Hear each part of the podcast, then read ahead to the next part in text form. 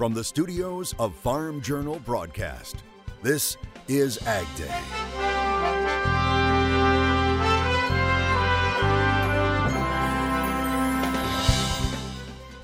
A 4 H finale. You definitely have to put more training into them. In addition, um, I find that cattle tend to have more personality. Louisiana kids learn lessons in the show ring. The snow keeps coming in California. The snow is, it's just so much. That's good news for agricultural irrigation this year. And there's a new plan to roll out year round E15 in the Midwest. Details today on Ag Day. Good morning, I'm Clinton Griffiths. The EPA approving a plan to allow eight Midwestern states to sell E15 year round. However, the plan wouldn't kick in until the year 2024. Now, the states receiving approval are Illinois, Iowa, Minnesota, Missouri, Nebraska, Ohio, South Dakota, and Wisconsin. North Dakota had asked but did not receive approval. The governors had argued expanding the E15 supply would ease pump prices and help farmers. But critics, including those in the refining industry, voicing concerns that a state by state piecemeal approach to growing E15 sales could introduce distribution challenges. Now, we talked with the new CEO of the National Corn Growers Association about the announcement. I will say uh, on the the E15 front, I mean that that's a that's a big credit to our states and the work that they've done with their governors to get this you know to to the point that, that we're at right now. And Geoff Cooper of the Renewable Fuels Association calling the announcement both good and bad news saying while they're glad to see EPA taking action to approve the petitions from governors in those Midwestern states, they are frustrated and disappointed the agency is proposing to kick the can on implementation until 2024, adding there is still time for the agency to finalize regulation or to use other regulatory authority to allow E15 sales to continue this summer. Now, the West Coast is getting pummeled with snow this week, and while the snow is good news when it comes to fighting back against the drought, as Mike Valerio reports in California's mountain communities, the storms are stranding drivers and stranding resources. March coming in like a lion across the West Coast. Mountain communities in California buried under record snow. We're just watching all the snow come down because it's just nonstop. The history making back to back storms potentially delivering another three feet of snow in the San Bernardino Mountains by the end of the day Wednesday. I've been up here since 99, and this is the worst. Some people left stranded with dwindling supplies as roads became too difficult to navigate. Goodwin's Market, a family owned grocery store in Crestline, California, sharing this video of a plow pulling a semi truck loaded with food and supplies to restock their empty shelves on Tuesday. Ah, we got the meat load in. Farther north, parts of the Sierra Nevada mountains under blizzard warnings. The powerful storm dumping more than three times the total annual amount of snowfall in just a matter of days. The snow is, it's just so much. Travelers facing road closures amid whiteout conditions, officials warning drivers not to take alternate routes to get around. anytime you take some of those side routes, it can be it can be dangerous because of the condition of the road, and they have no idea maybe what they're driving into until it's too late. As the wicked winter weather slowly moves away, a happy homecoming. More than 600 science camp students stranded in the San Bernardino Mountains over the weekend finally arriving home. All right, thanks, Mike. California continuing to see snow pile up this winter. This is what it looked like earlier this week near Saratoga Hills, near San Jose. A unique blanket of what, for many areas, rarely sees snow. Now, in the upper elevations, winter storms continue to make deposits. Can't emphasize enough how important it is to be getting this snow as we move through the winter. That, especially with the cold nature of this latest round of late February storminess, will be money in the bank when it comes to summer water supply because, unlike the last several winters, we are not losing this snow early. It's holding on, continuing to build. And as we move into the melt season later this spring and summer, that will continue to fill reservoirs and replenish groundwater. Some areas like Mountain High saw more than 90 inches of snowfall over the weekend. Now, at last report, the Sierra Mountains were at 162% of the snowpack needed by April 1st. And thanks to all that snow, California farmers are expected to see increased federal water allocations this year. The U.S. Bureau of Reclamation has announced an initial allocation of 35% of contracted water supplies for agricultural customers south of the Sacramento San Joaquin Delta. The announcement was welcome news after officials provided zero allocations for agriculture from the federal Central Valley Project in both 2021 and 2022. Dangerous excessive rainfall and severe weather is now a concern for portions of the South. Meteorologist Chuck Heaver joins us with the very latest. Well, we got three areas of precipitation to talk about around the country today. The first is a small batch of mixed precipitation up in northern Michigan. That's not going to cause too much hassle. That'll push through quickly. Here's a storm out to the west regrouping, and it's going to move into the center part of the country with wind and heavy rain and snow, and of course along a frontal boundary down to the southeast. Yep, we have a chance for some severe weather. I'll break that down for you coming up a little bit later. Of course, on the updated root zone, we are getting precipitation in areas that we do not need precipitation. Lots of uh, swollen rivers going to definitely be the case in some of those areas. All right, how about over in Haskell County? And some of the winds from these systems have just pushed through lately and have been so powerful. Travis Leonard of Haskell County in Kansas showing what happened to his irrigation system in one of his fields. No fun to have to deal with that. Okay, I'll have more on your forecast coming up. Farmers in the southern plains are still trying to assess damage caused by the high winds earlier this week. In some areas of Texas saw hurricane force winds top 100 miles per hour. With the region still in drought, sorghum producers are now concerned how the 2022 disaster aid money will be dispersed.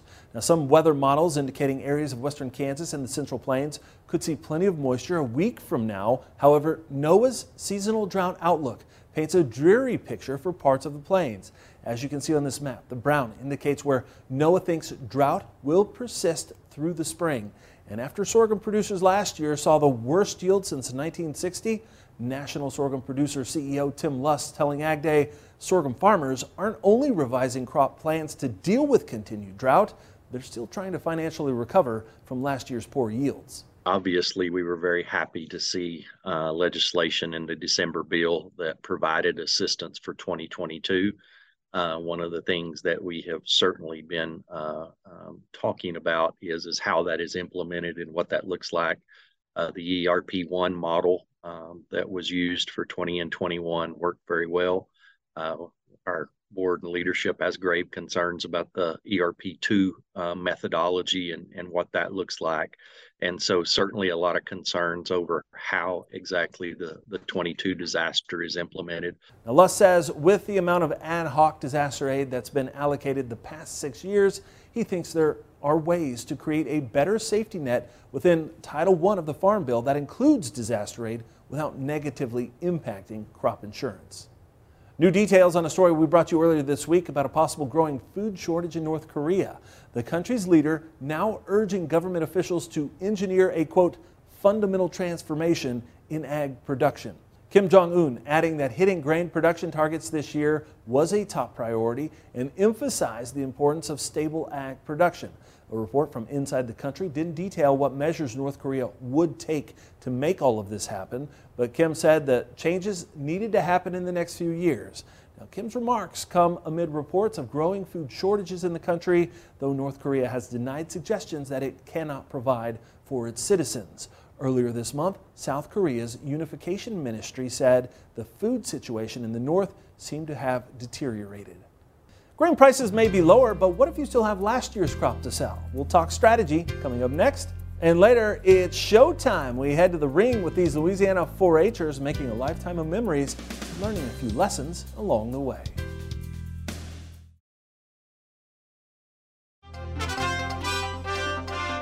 Bayer AG reporting fourth quarter earnings that missed what Wall Street had anticipated despite higher sales, and it warned earnings this year could be lower than last due to inflation.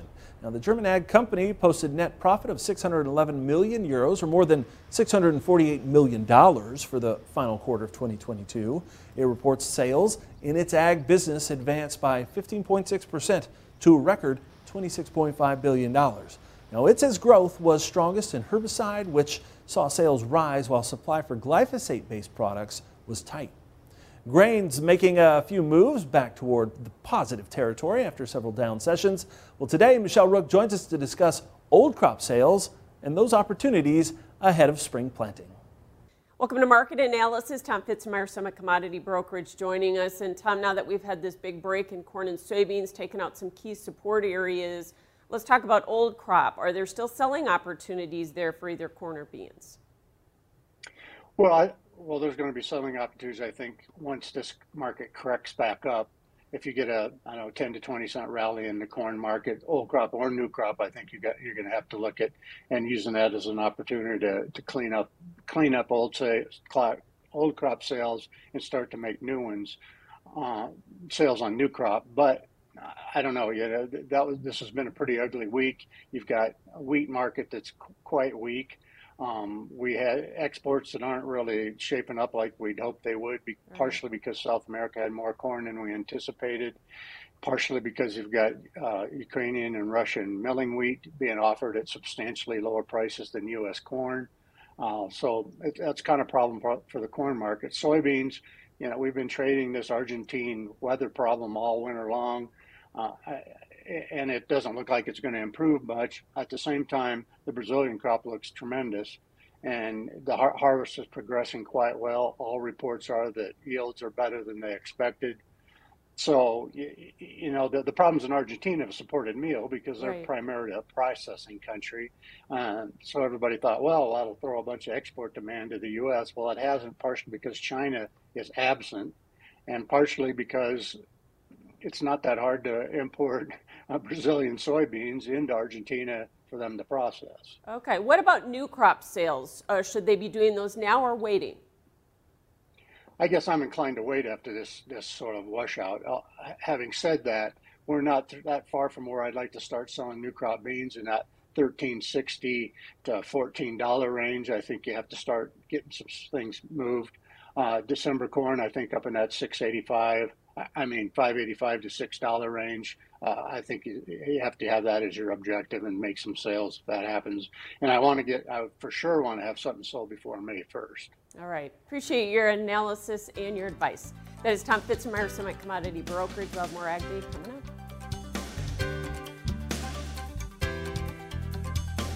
Ag Day is sponsored by Germinator Closing Wheels. Germinator steel closing wheels, perfected in conventional, excels in no-till. Order 12 to 16 rows today and qualify for free shipping or 20% off an end zone moisture management package.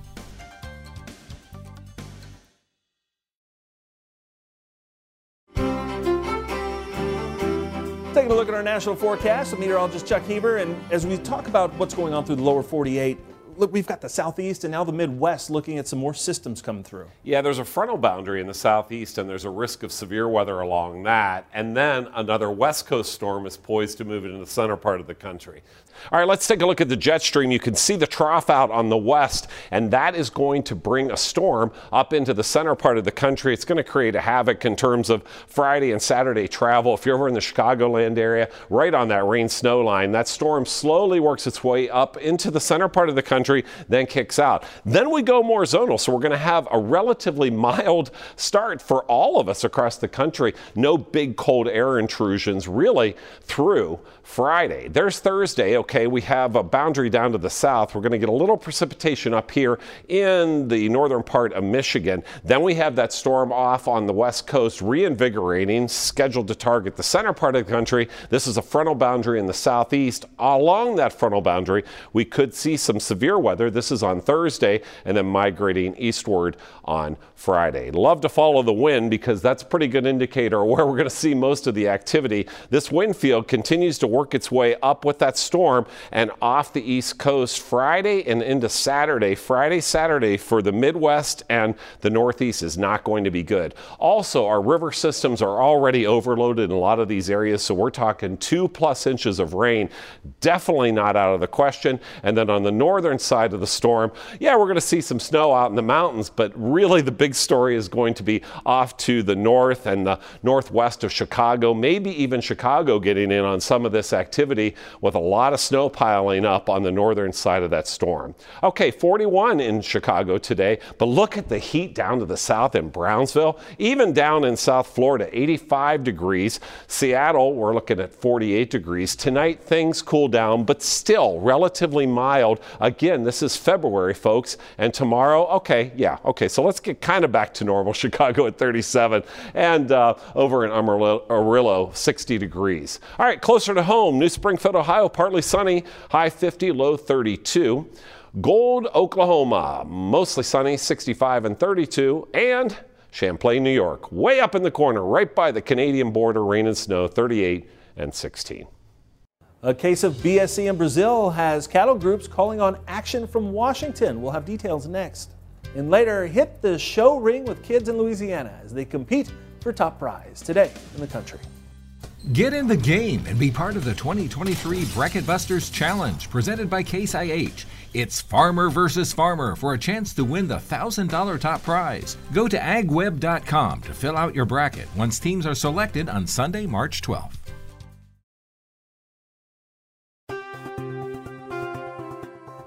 The National Cattlemen's Beef Association is calling on U.S. Ag Secretary Tom Vilsack to immediately suspend beef imports from Brazil. Now, it says it's over the country's recent handling of a BSE case. Last week, the country announced the case to the World Animal Organization for Animal Health and that Brazil would be temporarily halting exports of beef to China. NCBA says the report indicates 35 days has passed between when the case was first identified and when it was confirmed. Now, the organization says it represents an unacceptable delay that is in violation of reporting requirements. Now, it says beef imports into the U.S. from Brazil must be suspended indefinitely from the country until it has made systemic reforms. Brazil is the world's largest beef exporter. Utah state legislators have passed a bill they say closes a loophole that allowed two people accused of burglary to be acquitted. That's after they were accused of taking two sick piglets from a Beaver County pig farm. Now, it's known as the Theft Defense Amendments Bill. The measure would change the state's criminal code to prevent, as a defense, taking livestock from an owner if it's sick, injured, or a liability to their owner. The measure still needs the signature of the governor, who has indicated he favors it. Utah lawmakers say the bill was created in reaction to a case in which two members of Direct Action Everywhere were found innocent of stealing piglets back in 2017 from a Smithfield Foods farm in Milford. Hard work and the will to compete are just two of the lessons young 4-Hers are learning in Louisiana as they compete in the show ring. That story next in the country.